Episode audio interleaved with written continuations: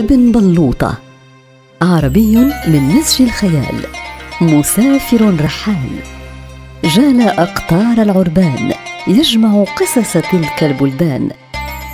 يجلس في المقهى ويمضي وقته يروي للساهرين حوله قصة من أقاصيصه، فمن عرف من السامعين المعاني المخبأة بين سطورها نال منه هدية قيمة. على شط بحر الهوى. السلام عليكم. وعليكم السلام ورحمة الله. ما بال منصور غضبان اليوم؟ لقد ضاق صدري بالولد الذي يعمل لدي في الدكان. وما باله؟ منذ أن وصل في الصباح وهو يتأفف لا يريد العمل اليوم، بل يريد الذهاب مع أصدقائه إلى البرية للنزهة. إذن؟ عاقبه، وأي عقاب؟ اصمتي يا امرأة وإلا. وما كان عقابك له يا منصور؟ بعد أن تشاجر وإياه لساعة قال له: أغرب عن وجهي، لا أريد رؤيتك في الدكان اليوم، اذهب إلى البيت. فطرده ليومين. حكمت بالصواب يا منصور، هو ولد في جميع الأحوال، لكنك ذكرتني بحادثة طريفة.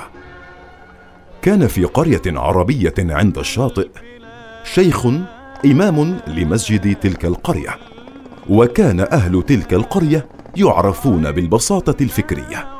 ففي أحد الأيام جال يسير في السوق يموه عن نفسه قبل العودة إلى البيت، وكان يحمل بيمناه عصا يعكز عليها، وبيسراه حمل مصحفا لم يكن يفارقه.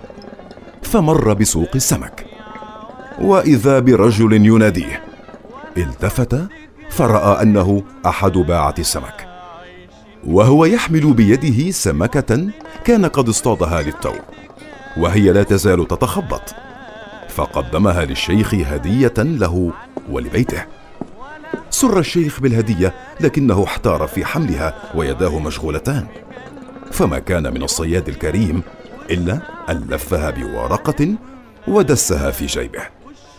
وبينما هو يتابع مشواره في السوق صارت السمكة المسكينة تلفط بذنبها وهي تنازع تريد البقاء، فكان ذنبها يصفع الشيخ ويلطم وجهه مرات ومرات إلى أن ضاق به المطاف، فصاح بها، وما إن صاح حتى تجمع من في السوق حوله ينشدون السبب الذي جعل شيخهم المحترم يصيح، وما إن علموا بالسبب حتى اغتاظوا من السمكة واعتبروا عملها غير لائق بمقام الإمام، فتفاصحوا في إصدار الأحكام عليها، إلى أن كان الحكم الأخير الأكثر إيلاما تلفظ به أحد الكبار فقال: تلك السمكة جاحدة تستحق أشد العقاب، فلتعدم حية غرقا في مياه البحر.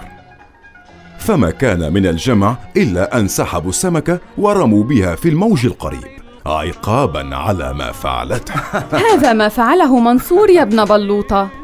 لقد أعدت السمكة إلى ملجئها.